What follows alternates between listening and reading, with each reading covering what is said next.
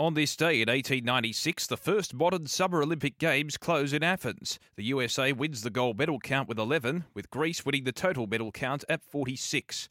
On this day in 1907, the 11th Boston Marathon is won by Canadian Tom Longboat in a race record time of 2 hours, 24 minutes, and 24 seconds. And on this day in 1910, William H. Taft is the first US president to throw out a first ball at a baseball game. As we celebrate this day for Tobin Brothers Funerals, celebrating lives.